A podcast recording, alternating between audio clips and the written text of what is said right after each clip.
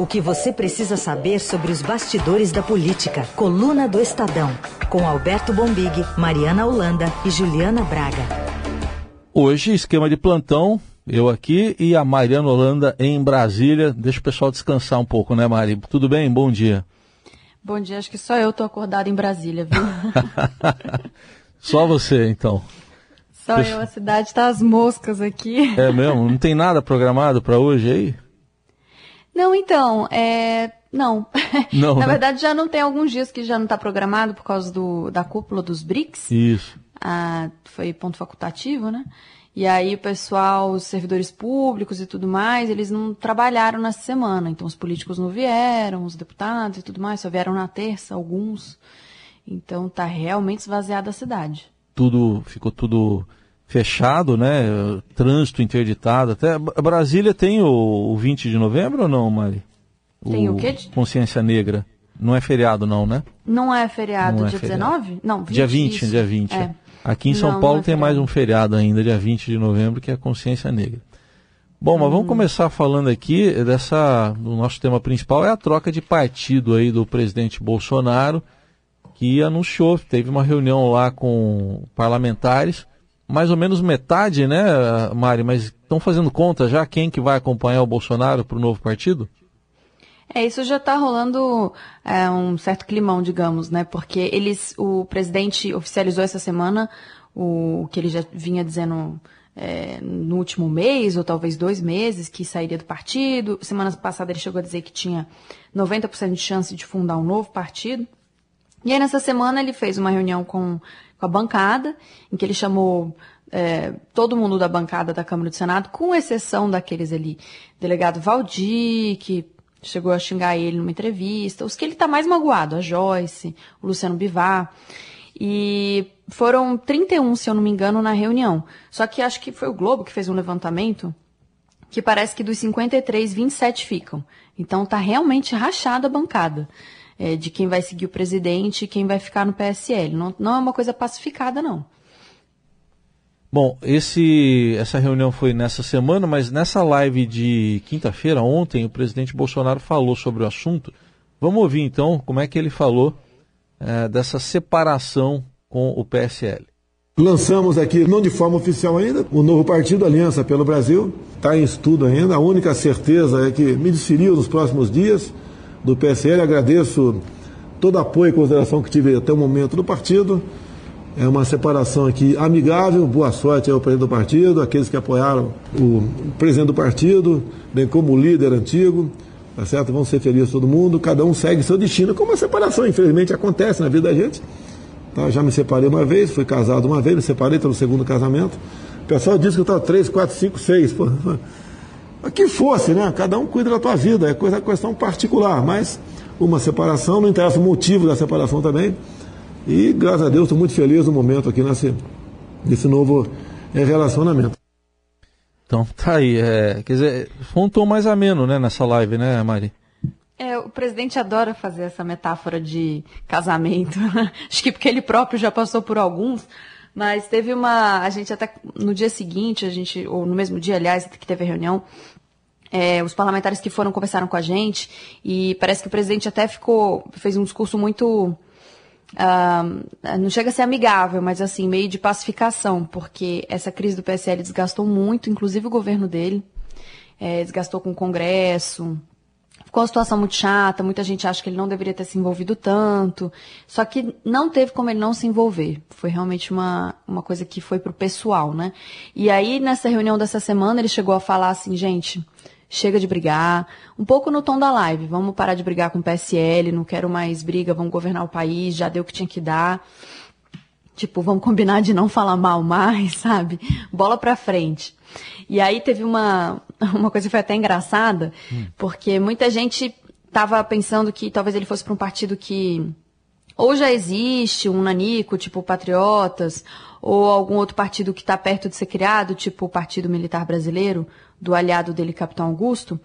E aí, durante a reunião, ele fez uma dessas metáforas que ele tanto gosta, né? Ele falou assim: é, casar com viúva que tem filho, quando ela tem um ou dois, até que tudo bem. Mas se ela tem oito filhos, aí não tem lua de mel, então não dá. Sim. Então é isso, assim, para um partido que já está fundado, que já tem história, que já tem oito filhos, aí não dava, entendeu? Então ele deu um pouco a tônica do tipo, vamos começar do zero. Agora, é bom dizer também que esse tom ameno hum. e esse discurso mais. Não chega a ser um bolsonarinho paz e amor, mas esse discurso mais não vamos brigar, é um pouco mais de retórica também, né? Porque na justiça o PSL e o Aliança pelo Brasil ainda vão ter muitos embates, né? É, o PSL já está contra-atacando nesse sentido, né, Mari? E, e, criar um novo partido também não é fácil, né? Tem um prazo aí para ele cumprir e, e colher as assinaturas para tentar disputar a eleição do ano que vem, não é isso? Sim, ele tem que apresentar, tem que criar o partido até abril para conseguir disputar as, ele, as eleições em 2020. Já tem muita gente, inclusive no PSL ou de outros partidos de centro mais experientes, achando que não vai dar tempo. Então, de fato, é uma super, é, vai ser um super desafio. Mas é bom lembrar que quem é o advogado do presidente, nesse caso, ele tem dois advogados, um que é a Karina Cufa, que conseguiu garantir a eleição deles do PSL no ano passado, porque estava cheio de diretório complicado, não sei o quê, ela conseguiu uma liminar para apresentar a candidatura dos parlamentares em São Paulo, por exemplo. E o outro advogado dele é o Admar Gonzaga, que é ex-ministro do TSE, uhum. e ele foi ministro, foi advogado do Kassab lá em 2011, que conseguiu o registro do PSD em tempo recorde de menos de 200 dias. Então, agora ele vai, o recorde dele vai ser posto à prova, de novo. É isso aí. O, o PSL está. O que, que o PSL está tentando fazer de retaliação exatamente em relação à saída desses integrantes aí? Então, o PSL raiz, né, que eles chamam, que é o raiz de Nutella. O PSL, o PSL raiz do Luciano Bivar, eles já estão andando com um processo e estão tentando acelerar de certa forma, mas dentro dos prazos, os processos contra alguns parlamentares, por exemplo, do Eduardo, e o que tudo indica, vai ter uma espécie de sanção, ou no caso dele, é, tudo indica para de fato uma expulsão. E enquanto eles fazem essa retaliação aos parlamentares que foram mais rebeldes, e brigaram mais com o partido. Na outra mão, eles já correm para se estruturar e, como eles já têm uma máquina muito forte, é o maior partido que a gente tem hoje, tem a maior fatia do fundo eleitoral, tem muito tempo de rádio e TV. Então, eles já estão conseguindo trazer prefeitos de outras siglas, já estão conseguindo fazer aliança ou conversar, pelo menos. É, eles têm um projeto de poder que é se tornar um pouco que a gente brinca aqui, ala PT, sabe? Uhum. Ser o partido hegemônico da direita. Que eles dizem que eles têm tudo para isso, deixando de lado esse discurso mais radical, essas polêmicas tipo AI-5, ou se foi ditadura, se não foi, eles não querem discutir isso. Eles querem ser é, um partido de família, conservador, mas ao mesmo tempo muito liberal na economia, estilo Paulo Guedes. Então, eles têm esse projeto de poder, já estão conversando com partidos de centro, fazendo, é, agilizando essas alianças para o ano que vem, e inclusive já falam de lançar uma candidatura em 2022, é, com ou sem o que quer que seja que aconteça como presidente da República. Então, a despeito da, de uma possível reeleição dele, eles querem lançar um nome. E estão na, na luta aí. É. Bom, você falou aí, é, o tom que está sendo dado é de uma separação amigável, né, Mari? Mas a gente resgatou aqui com a Bárbara Guerra dois momentos é, que mostram aí é, gente que. Um que saiu do partido mesmo, que foi o Alexandre Frota, e outra que está muito magoada, que é a Joyce Hasselman, que deixou de ser líder lá no Congresso. Vamos ouvir dois momentos desses dois parlamentares é, recentemente. Aliás, ele não sabe nem do Queiroz, ele não sabe que quem comandou a tal da rachadinha, ele não sabe que a terra é redonda, segundo o guru dele a terra é plana, ele não sabe que tem desmatamento, porque nunca se interessou por isso, nunca foi à Amazônia, ele não sabe que existe fome no Brasil. O que está envolvido aí é uma tentativa de tomar o controle é, do PSL no tapetão para colocar um líder que é o filho do presidente, logo tem né, seus ônus e bônus, que não agrega, desagrega. O, o, no que isso ajuda o país? Isso enfraquece o presidente, isso me dói. Tá aí, dois momentos aí recentes, né, de gente que está magoada com o presidente, né, Mari? É, tem uh, esses 10, 11 meses de governo, né, o presidente conseguiu é, uma série de ex-aliados, né? A Joyce é uma ex-aliada, uma pessoa que estava muito próxima dele e que de fato está muito magoada. Semana passada ela até, semana passada acho que foi, foi o primeiro discurso dela na plenária, ela até chorou. Chorou, é Falou dos filhos, né? Ficou muito emocionada, é. porque ela de fato vem sofrendo muitos ataques nas redes sociais. Pessoal fazendo comentários é, machistas, muito preconceituosos. Então, aí ela sofreu muito falando dos filhos dela, lendo esses comentários e perguntando para ela. Aliás, comentários machistas parece que estão, tem sido uma praxe aí nas reações aí do, do, dos seguidores, principalmente, né? O pessoal apela, né, muito quando tem alguma mulher envolvida, seja repórter, né, mesmo política, como a, uma deputada Joyce. É, o pessoal não eu acho que nas redes sociais eles perdem um pouco é. o, o, compasso moral, digamos, é. né? Porque tá lá de trás de um computador, acha que pode falar tudo. Inclusive, é, a Joyce fala muito isso, ela briga muito com o que ela chama de milícia digital. E aí, semana que vem, semana que vem, se eu não me engano, dia 20, isso. Isso. Tem audiência dela na CPI mista de fake news e ela promete levar muitas bombas, digamos, contra essas milícias digitais. Ela diz que tem IP, enfim, vai levar vídeo, vai levar um monte de prova. Tem uma expectativa gigantesca em torno do depoimento dela. Vamos aguardar, porque pode vir chumbo grosso por aí. E um assunto que ainda repercutiu muito nessa semana tem a ver com aquela decisão da outra semana do Supremo Tribunal Federal que mudou o entendimento. Agora não é possível mais a prisão após condenação em segunda instância, mas na Câmara e no Senado tem movimentação para mudar a Constituição ou pelo menos o Código de Processo Penal. Pronto, falei. E quem a gente vai ouvir sobre esse assunto é o deputado João Roma, do PRB da Bahia. Nosso posicionamento pela prisão em segunda instância não visa fulanizar nem ideologizar é, temas jurídicos, mas ao mesmo tempo nós não queremos viver num país onde paire a impunidade. Portanto, nós defendemos a execução da pena em segunda instância. Pronto, falei. E aí, Mário, como é que estão essas movimentações para mudar a legislação? A, a, deixa foi dada pelo presidente do Supremo, Dias Toffoli, né? Então, é, no Congresso o pessoal já está meio que precificando que vai ter uma mudança a gente está discutindo, eles, né? Estão discutindo de que forma vai ser mudado, porque o que o Toffoli falou na semana passada, quando ele deu a senha para o Congresso, ele disse que não pode mexer em cláusula pétrea. É, o, que isso quer dizer, o que, que isso quer dizer? Quer dizer que não pode mexer no artigo 5 da Constituição, mas pode mudar em outros. É, então, eles estão meio que mexendo na definição de segunda instância, que, até quando pode prender, não pode. Tem uma PEC aliás, tem várias PECs tramitando no Congresso, mais uma vez Senado e Câmara disputando esse protagonismo. Nas duas CCJ estão discutindo é, PECs parecidas. Mas a tese que mais ganha força é uma que não mexe na cláusula pétrea, mas que parece que é uma tese que já tem apoio do Rodrigo Maia, que está um pouco mais avançada. Na Câmara, o deputado Alex Manente está colhendo assinaturas para apresentar essa nova PEC. Então, eu acho pessoalmente que até o final do ano a gente não consegue avançar muito nessa história. Uhum. Até porque já está no final do ano. Ah, já. Que agora tem orçamento, esses assuntos mais obrigatórios também, né, Mari? É, e que já está realmente. É, falta o quê? Menos de um mês? Um mês para acabar o ano Isso, legislativo? Né? Então não dá. Assim, as pessoas têm que lembrar que PEC é uma coisa que demora. A resposta no mundo político, no legislativo, demora um pouquinho mais. Fora essa questão dos prazos, é, que é um, é um assunto ainda muito polêmico. Então, outra coisa também que as pessoas costumam confundir muito nessa seara, eles acham que mexendo a, a na regra, mudando o entendimento de prisão para segunda instância, o ex-presidente Lula seria solto, por exemplo, ou seria preso mais uma vez, por exemplo. E isso não acontece, não é retroativo, né? Qualquer mudança que eles venham a fazer. Isso aí.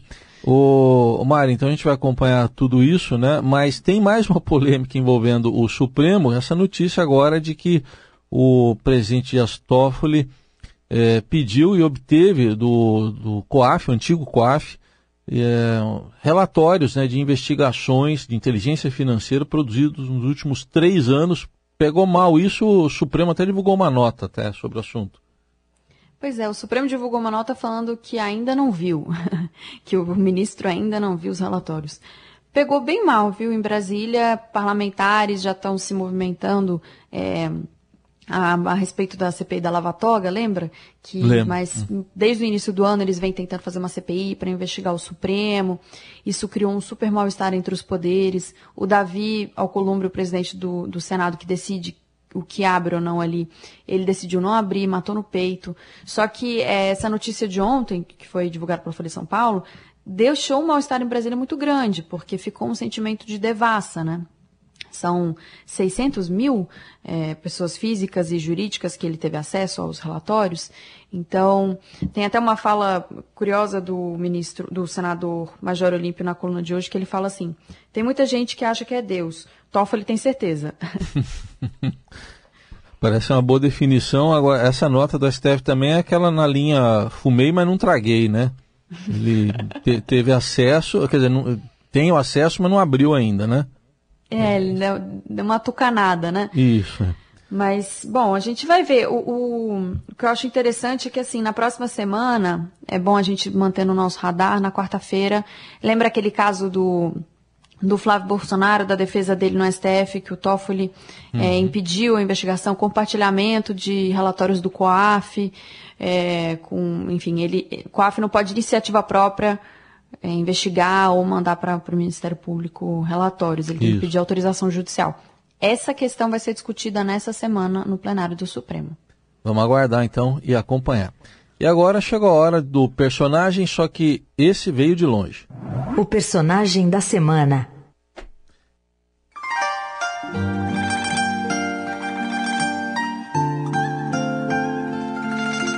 música chinesa aí para falar do personagem da semana, Xi Jinping, presidente da China, que ele circulou com desenvoltura aí na reunião do BRICS, né? O, o Mari, você falou há pouco do PSL raiz e os bolsonaristas de raiz, será que gostaram de ver o presidente da China por aqui? É, o, o teve uma, uma mudança um pouco no discurso, né, bolsonarista de, de quem era lá atrás, né. No começo do ano, os deputados do PSL foram parar na China e foram esculachados pelo guru Olavo de Carvalho nas redes sociais, né. Então, foi, foi um puta mal-estar, um super mal-estar. E aí agora o presidente Xi Jinping, que estava aqui para a cúpula dos BRICS, teve um almoço oferecido no Itamaraty, em que foi servida picanha. e aparentemente, para quem estava lá, diz que ele amou bater um pratão e repetiu. Sim. Mas não comeu com, do, com dois pauzinhos, não, né? Mandou ver mesmo né, com garfo e faca, pelo jeito. Aí ele usou garfo e faca, aí não vai ter jeito para usar os dois pauzinhos, não. Então, Hashi. Tá, o Hashi, né? Então tá aí, o presente da China, né? Nosso personagem da semana. E para a semana que vem? Da coluna. Apostas aí para a semana que vem. Aliás, já para esse fim de semana já dá para ter uma aposta ou não, hein, Mari? Dá para ter uma aposta já. No domingo a gente tem o Festival Lula Livre, que está marcado há muito tempo já em Pernambuco, mas não se esperava que o presidente, o ex-presidente Lula, de fato, fosse é, sair da prisão. Então, Lula livre vai contar agora com o ex-presidente Lula também. E tem muita expectativa em torno do discurso dele, né? Vamos ver se ele vai amenizar um pouquinho o tom ou se ele vai manter um pouco o radicalismo no tom, como eu acredito que ele vai manter. E no Supremo tem alguma pauta interessante ainda aí para a semana? Tem essa pauta que eu falei na quarta-feira e que, que bom, o plenário vai decidir a respeito daquela liminar do Toffoli no caso do Flávio Bolsonaro. E tem também a discussão de prisão após segunda instância, que já continua mais uma vez um próximo capítulo é, em Brasília, na, na Câmara dos Deputados e no Senado Federal.